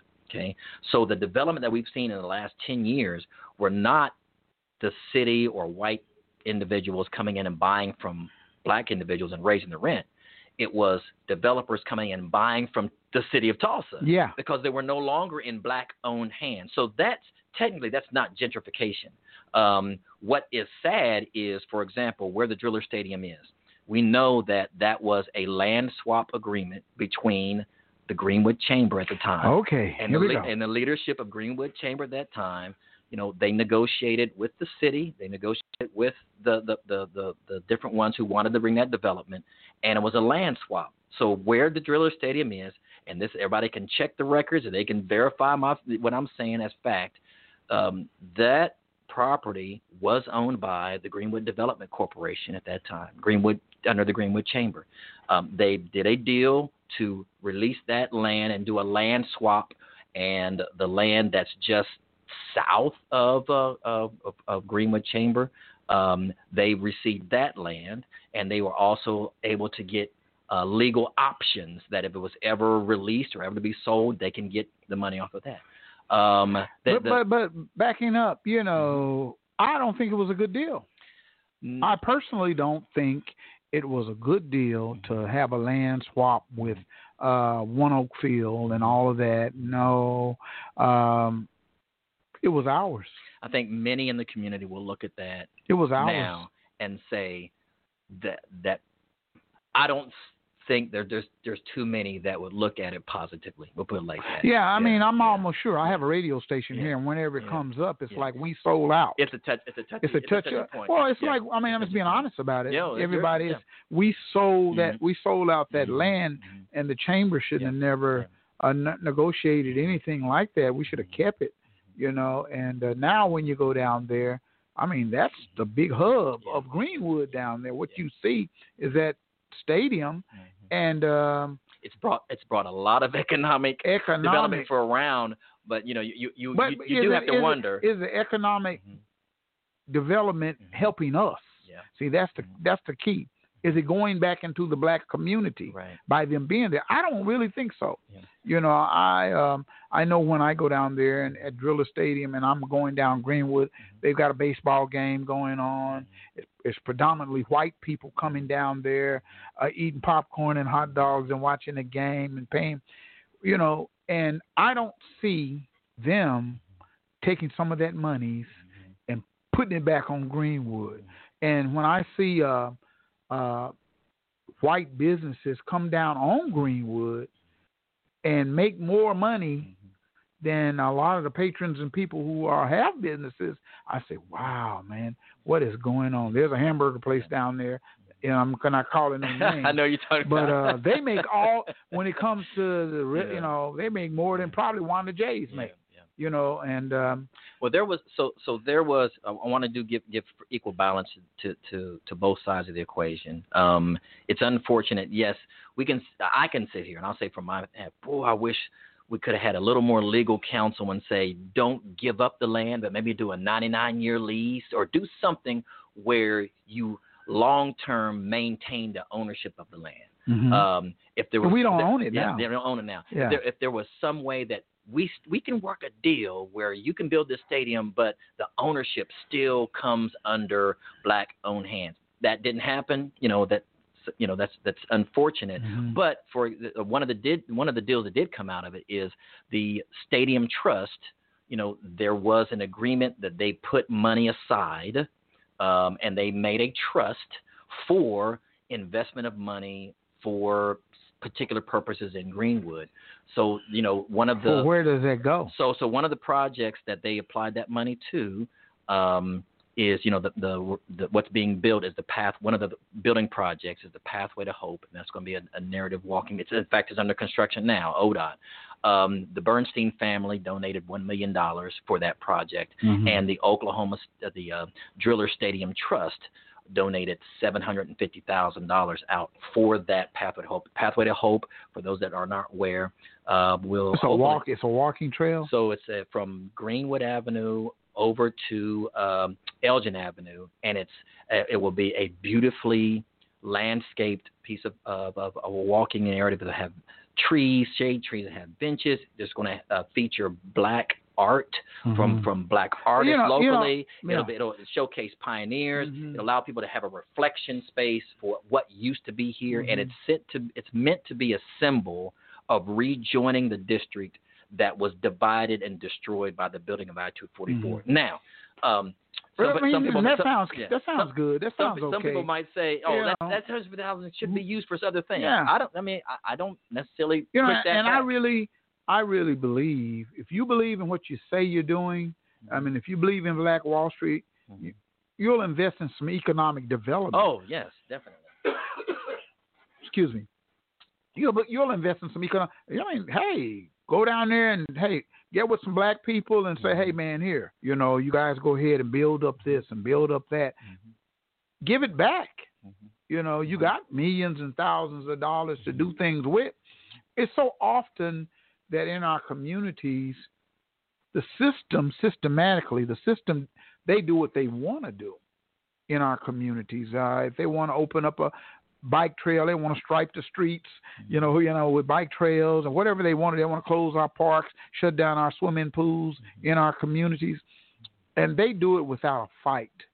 And I think because there's not a lot of fight in the game is because of the fact that we've been so traumatized here in Tulsa, Oklahoma, And we behind divided. huh, and divided. Yeah. You know, uh, politically divided, all kind of division taking place, all these cliques and groups Yes, of people, and we haven't been able to come together like uh, my dad and them Mm-hmm. did back in the day. Exactly. Yeah. And uh, until we get back to that, to bring about some healing Mm-hmm. in our community and stop stabbing each other in the back and well, he doing this, Mm-hmm. he doing that. I can't get this, but he'll give that to so and so. You know. You know, one of the things that I dream about is the Mhm. day that black community because this is not just something that's to Tulsa. You go to any I, I've I've That's had, true. I've been on the phone with the the uh cham- the Black Chamber historic Black Chamber of Commerce in Houston, Mhm. the, the historic Black Chamber of Commerce in Dallas. They, and, and we'll have the same conversation. Man, if we can just keep from having so much infighting Mhm. in the black community and and the the uh, let me get back to it. My dream is that one day we as a community can solve our differences behind closed doors. We have these public, very public disagreements that get on the news, that get in the Well- paper, and just continually shows that the black community is just divided. divided. You know, And see, we're so quick as African American black people to run to white media. hey, we'll run to white media before we come to our own media sources. Look, the little guys, Yes, you know what I mean? Yes, we'll run over there and get all up in the cameras and talk and talk and talk, and then us little guys like KBOB eighty nine point nine, Black Wall Street Time, Greenwood Chamber, I mean Greenwood Tribune, Oklahoma, Oklahoma Eagle, Eagle. Mhm. Tulsa Star. We don't get all that from our own people. And I, my belief is come to your own 1st mm-hmm. Tell the story, and then go to all of those mm-hmm. big media sources mm-hmm. because they're going to chop up the story and they're going to tell it their way. But over here, we tell it our way. tell us the truth. We don't we don't have no filter, Yes, sir. and we just say we you know we tell our stories our way over here, and that's why we- need the investment. You know, to bring it to another level, so you can look at us and say, "Well, look here, I'm gonna go over there where Bobby and Nehemiah and them and Kevin Ross and them are." You know, and we, we're gonna feed that. You know, And so we don't. We've talked about that black media. We've all had discussions about it, and we say, "Oh man, this is bad for us." Mm-hmm. You know, but mm-hmm. at the same time, we try to get the kibbles and bits that we can get. I like that. you know, kibbles and bits that we can get. But Black Wall Street, May 31st, right? Yes, sir. That's going to be the official day to kick off, right? So the uh, the hundredth anniversary on Memorial Day uh, will Mhm. be the commemorative, uh, the big commemorative event that Mhm. um, uh, is being planned. And and the the wonderful thing is that the weeks leading up to, the week of, the week after, uh, there are, there's so many organizations that, that are planning things. It's not just the Centennial Commission Mhm. um, that are that are planning events, but you know you've got uh, um, Dr. Tiffany Crutcher and the Terrence Mhm. Crutcher Foundation. Speaking of Tiffany Crutcher, uh, my condolences Yeah, to her. She just lost her her mother. mother, yes, You know, yes, and uh, praying was- for her and yeah. her father and her, Mhm. that Her whole family. family. the entire. They've been through a lot. They have. They they really have. And I I, I got Okay. a text on that the other the other night, and Yeah, my, my head just dropped, and I just said a little prayer for them. They really have. Tiffany been through a lot. Crutcher and family. Yes. Mhm. Um, but the Tulsa Remembrance Project that, she, that her and her organizations leading up, the Greenwood Cultural Center, um, the the John Hope Franklin Center and their annual symposium. I know Reverend Turner and AME uh, Vernon are, are are planning things. So everyone is planning some type of way of commemorating, which Mhm. is because thousands of people. I, I've been saying over and over, COVID or not, here they come. They we're, coming. We're, we're preparing Yeah. to be safe and to Mhm. have the things that we need to to be safe. Yeah, they're but coming. people are making a pilgrimage to be here for the for the commemoration, and then two weeks after that, we're gonna have Juneteenth again. Oh, so wow. It's you know, be- you know what? They just need to be here from May to June. It's I- gonna be in Tulsa. Oklahoma. I said I've been telling people all eyes are going to be on Tulsa. The world right. is going to be focused on Tulsa, Oklahoma. All media sources, people from all around, cameras, you name it, lights, camera, action. Here we go. You know, and yes, I I'm always encouraging the parents who have children yes, sir. to tell the stories to their children Mhm. while we're down here, Mhm. uh, you know, for the centennial. Mm-hmm. And we're not coming down there just to party and have a, a, Exactly. a, a, some fun time. Exactly. You know, we're coming down there to get education, Mhm. do some history, uh, meet some important people who can tell us some stories, Mm-hmm. and uplift our educational process about this history that had been hidden for so, many years. Yes, sir. You yes, know, sir. been hidden for so mm-hmm. many years. Mm-hmm. I didn't know about the massacre mm-hmm. until I got grown. Basically, we didn't. A lot of us because the elders didn't talk about it because they didn't want it to reoccur. You know, they you know They were traumatized. they're traumatized. Right, You know, so um, that situation is something that um, we got to remember. You know, a you lot of people um, will ask me, you know, what what brought me to Oklahoma and, and, and like my background and Mhm. and um, you know they'll wonder, you know, what what got you in this history. So um, I'm a let's see, I've been living here in Tulsa now. 20, this will be my 20 October of this year, my 24th year. You've been here for a minute. Uh, 24 years. You're from, Tulsa, from, man. From, I know. I, I, I finally accepted Yeah, the yeah, Tulsa. yeah, and, Tulsa. and 22 of those 24 years, I've lived right here uh, in North Tulsa.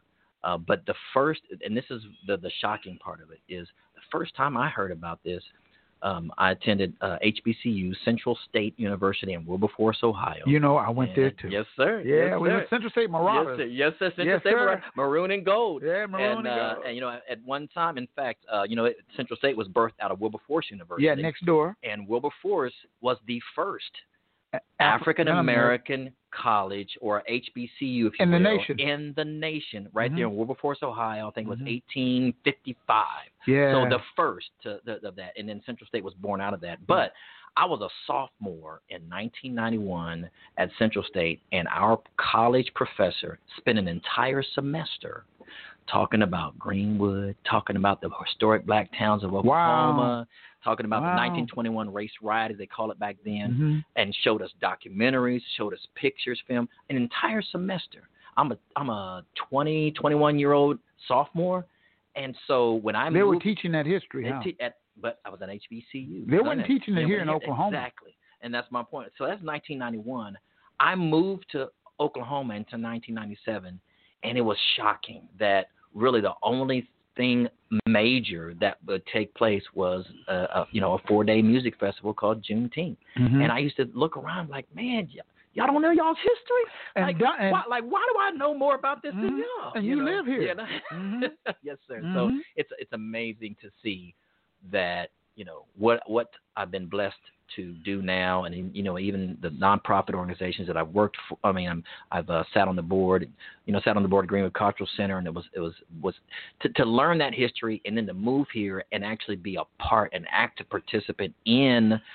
Uh, preserving that history and being in the community and being active engaged and you know i know i'm here for such a time as this and i you know i, I don't take it for granted at all Yeah. Well, I'm glad you've uh, invested your time for the research and the knowledge, and you know, I I understand. A lot of people come here from out of town who weren't born and raised here, but they have a passion for their people, and they invest their time. I meet them all the time. you know, I could name a ton of people who are not from here, but they have that passion, and uh, for the excellent, for the history, for everything, you know. And you're one of those kind of people. But like I said, you're you're a Tulsa now. But uh, but uh, um, having that education, and you know, when I was at Central State, they didn't teach that Mm-hmm. that Black history. You know, you didn't you didn't get that Yeah. back in the 70s Mm-hmm.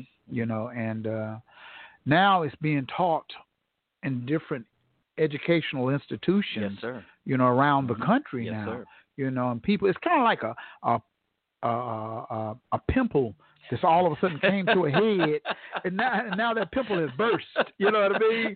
So it's like it's like that, man. Uh, you know, because it was that pimple's on you Uh, for a while, but all of a sudden it come to a head and it bursts. and, and it's covered up It's until covered up. until you can't until it explodes. explodes. Yeah, you know, and it, yeah, it hasn't yeah. exploded. Yes, it has. So now that that uh, people are saying, "Wow, what? Mm-hmm. What took place? Whoa, they killed all these people and burnt down this Mm-hmm.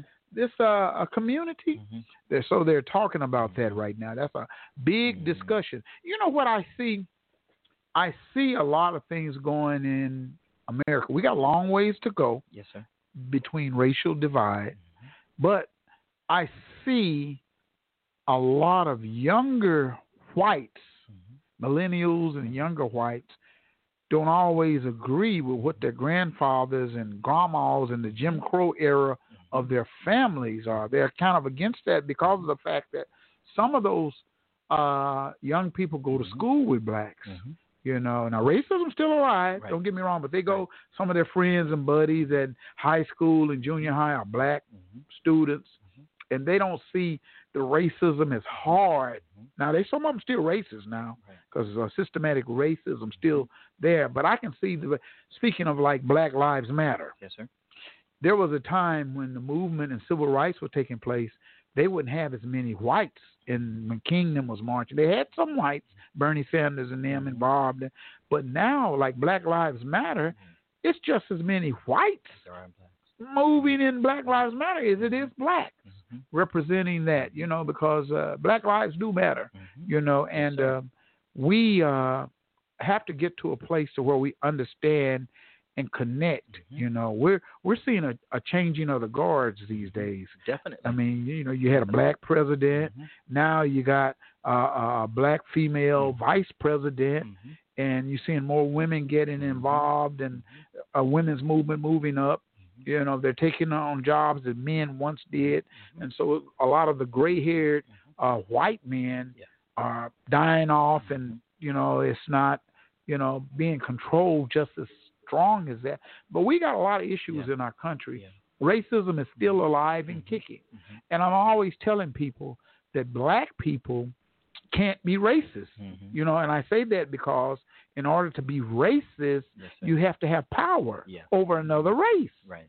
You know what I mean? A lot of us don't the understand true definition of true of- definition of, of, of, racism. of racism. Now you can be prejudiced. Mm-hmm. You know but what you I mean? can't act on it. You can't act on it. Racism allows you to say, "I'm in a position to mm-hmm. believe a certain way, Right. and and have the power and and resources to act on to it." act on it. That's Yeah. true racism. That's Yep. true racism, and especially in a a situation like America, United States of America, when we're only like 13 percent Yeah. of the whole country. You know, man, that's a small percent. You know, Hispanics have Mm-hmm. surpassed us to 17 percent now. So uh, we have to unite, Mm-hmm. get together, educate ourselves, get off of the systematic control things Mm-hmm. that's implemented in our communities, such as drugs and alcohol and things. Black people don't manufacture none of that. We don't have no boats. We ain't got no planes. we don't have none of that stuff to implement Correct. that stuff into our community. So it's not coming from us. It's coming from other people who spread that poison in our community. And uh, we got to get to now. There are black millionaires around this country. The thing that gets me, you got all these athletes who millionaires and all these entertainers who are millionaires, and, and I can't understand why, for the life of me, some of them can't unite. Can you imagine, like North Tulsa? They say it's about thirty-three thousand people over here. Mm-hmm.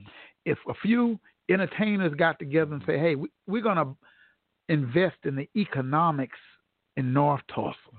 We're gonna build some apartment complexes where they can have some hotels, uh, some blah blah blah blah, some mm-hmm. cleaners, and we're gonna put up. We're gonna take a few of our millions, you know, and invest. Where when are we going to be able to unite to see these visions rather than sit in our big old houses? You know, those who have that money and that power with our five car garages and our, our ten cars and swimming pools and stuff, and be so selfish because you came from Vernon Manor or, or, or Comanche, but you never come back to help to do anything. Mr. Eaton, you, you really touch on a really um, emotionally charging topic is when black citizens and, and for example some of the, one of the big names you know you, you look at someone like a an Oprah Winfrey or someone who's real or a Tyler Perry who's really done well. And and the thing is they do if you do the research they have extended you know multiple millions of dollars to you know for projects and different people. Mm-hmm. um, but this ties into you know some of the divisions in our own black community sometimes um, you are you get more resistance uh, from the community you're really trying to help to the extent that it frustrates you that I'm I'm just trying to do this. Will you work with me? Mm-hmm. And because of what we just were talking about a few moments ago, the divisions. Well, you're not spending the money the way I want you to spend it. Well, you should do it over here. Well, you should do it over here. No, we should get it first. No, they should get it first. No, that. And the person that's just sitting back, I just wanted to help, and now they're in a firestorm of just mass confusion. Now they're the enemy because they're not spending. And they were just like, you know what?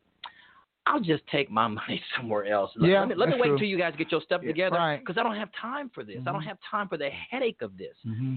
That's where you know we we as a community, as African Americans, we're going to have to get to a point where we're more professional, where we're more strategic, where we're more business minded, and understand that these people don't have to spend a dime anyway. They can choose to. Mm-hmm. But when they choose to spend their money in significant ways, they want to see it done and, and be accountable for. They want to see it managed and excellently done. They want to Exactly. they want to see excellent plans. Mm-hmm. They don't have time for a lot of the and, and I'm exper- I've experienced this Mhm. in the just the outright positions that that some in our own community love them, but some in our community will just immediately attack any idea you have, but don't bring any money to the table. That's true. And and the ones that, and and not always, not always, Mhm. but sometimes again, not There's a just- lot I'm, of them I'm, I'm, I'm not talking about here. Yeah. I'm talking about across, the country. Country, period. A Mhm. lot of people that will come from our community and have the most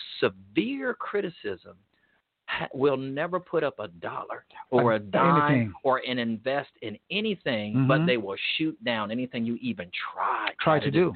So um, it's difficult, but Yeah. you know I learned from, um, you know I got this. It's not just my own perspective, but but uh, Darren Walker, African American that leads the Ford Foundation, a black man in New York that has, uh, in fact, Forbes wrote a magazine on article on him last fall. That said, Okay. the man with the fourteen billion dollar check. All right. He is in charge of the Ford Foundation, and he said when we went to visit him and telling him, you know, what we're doing, and he said, he, he- you know, he said, I know what you guys are doing. I love what you're doing. Great, keep moving forward. And he closed. He said, now let's talk real talk.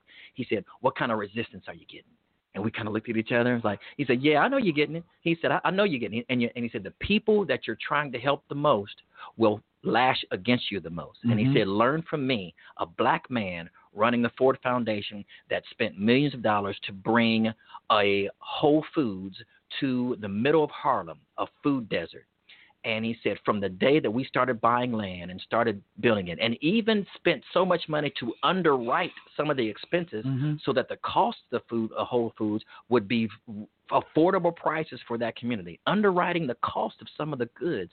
He said, all the way to the day that we opened up, there was a section of the community that just marched and had signs, and we don't Protesting. like protesting. We don't like what you're doing. And he said, and I'm a black man Mhm. Trying to bring, Bring- food economic to, development. to Harlem, you Mhm. know. And he said, but he said from the day we opened, he said some of the same people that hated what we were doing were pushing us out of the way to get in the pictures to say, "Oh, look how wonderful this! We got a whole." So he, his inspiration was just keep going. Yeah. He said, when you know what you're doing is right. Yeah. He said, not everybody's going to agree with how They're you not. get there. He said, but when you know in your heart you are doing something that will have economic benefit for years to come, keep moving forward because you've got to get Mm-hmm. That is that. that is a good analogy, you know, because I ran into a situation. I was up to QuikTrip, and I said, uh, we have economic uh, development taking place with our new grocery store. Yes. And you know what? A couple of guys told me,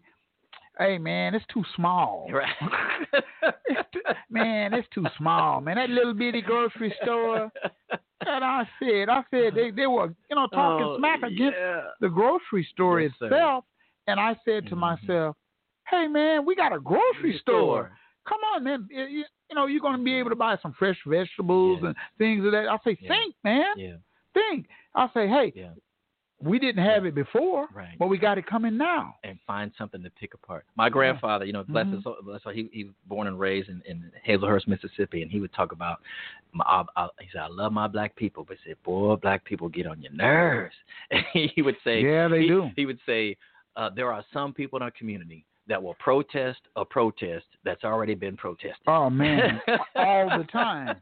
You and know. and you, you just have to take that because you know Vanessa Hall Harper led that initiative. I know she worked for years, and uh, and and I remember watching the the, the groundbreaking ceremony uh, on on Facebook, and and she got emotional Uh-huh. because of how hard the fight was just to get to the point where hey, we're over the grocery store and we're finally here. But that fight, people just don't realize behind the scenes all that you have to go through with our own community to make something happen that wasn't there before. Mhm, Uh, mhm. And then, like you said, and now it's being built, and uh, it's too small. It's like, oh my goodness. Mhm. Uh, but you have to, you have to just keep your head down and keep building the ark, just like Noah kept building the ark. And you They kept keep on- you gotta keep on going, you, don't you? you? stop to That's right. explain why you building the ark to everybody who questions, you'll never get it built in time. Yeah. Keep building, keep your head You have to keep because the rain's coming. Right, you do. you do. You have to do that. Yes, sir. Yeah, right, man. Well, you know, it's um, an ongoing situation in our community, and uh, we got to hurry up and uh, get some things going right there. Yes, sir. Well, we need you to dial the number eight uh, nine one eight eight five six three eight seven three. Uh, Phil Armstrong is in the house, and uh, we're, we're we're chopping it up. If you want to get on the air, that's 918-856-3873. We're gonna take a little break, and we're gonna come right back. All right, Phil? All right. Okay. You're on the Bobby Eaton Show, where we tell our stories our way. P&J Publishing Incorporated announces a new book release, The Entrepreneurial Woman. The World is Your Playground by Angela K. Chambers, MES. Available right now for pre-order at payhip.com slash B slash NB capital A capital C. The book release is set to hit June 1st, 2020. If you're ready to publish your book, visit us online at www.pnjpublishing.com. Unleash that book that's inside of you with P&J Publishing. Everybody's talking about you her together.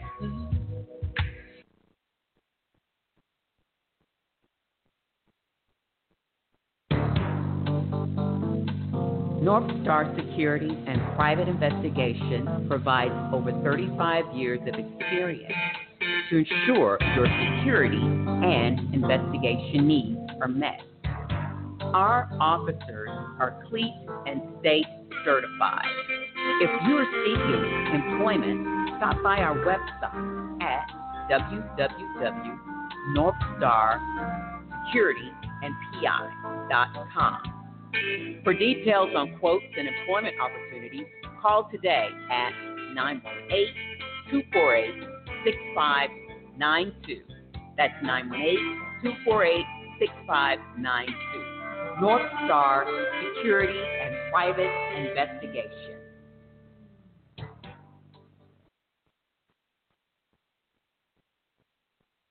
If your credit starts with a three, four, five, or six, this is for you. Did you know that it's costing you to have bad credit? You can't get qualified for that house or apartment and you're paying high interest rates, along with paying high car insurance, and it may be costing you that job that you really want. What are you waiting on? Take more of a holistic approach. Pick up the phone and call the Credit Shiro at 832 642 1554 or text CAMP to 76626. With 13 amazing services, we restore and repair generations to come. Once again, call the Credit Shiro at 832 642 1554 or text CAMP to 76626. If you know better, you do better. Only the Credit Shiro can help you to save the day. All right, we're back on the Bobby Eaton Show.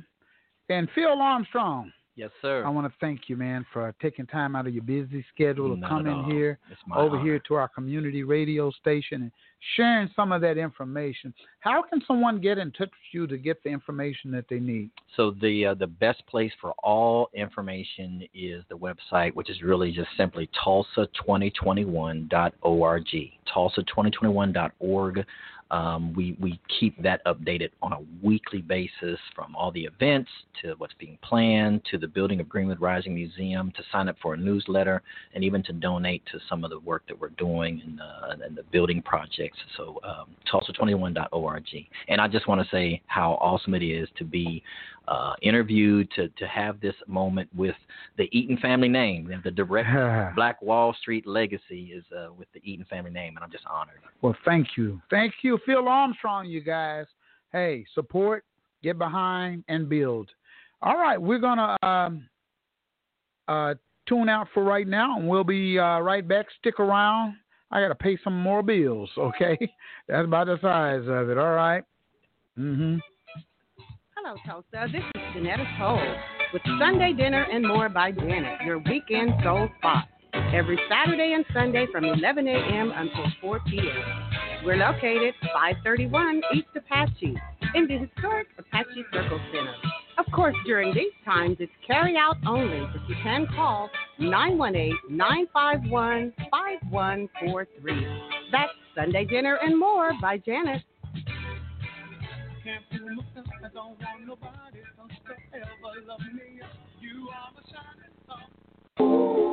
Hey, it's Denise with Addie Mae's Food for the Soul, where we cater to vegan, pescatarian, and everyday sultry soul food.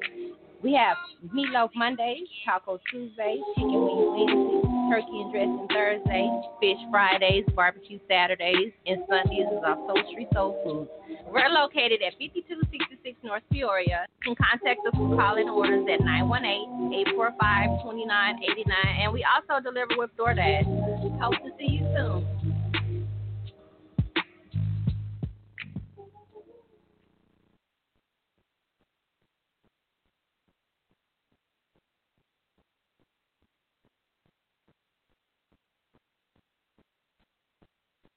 Thank you.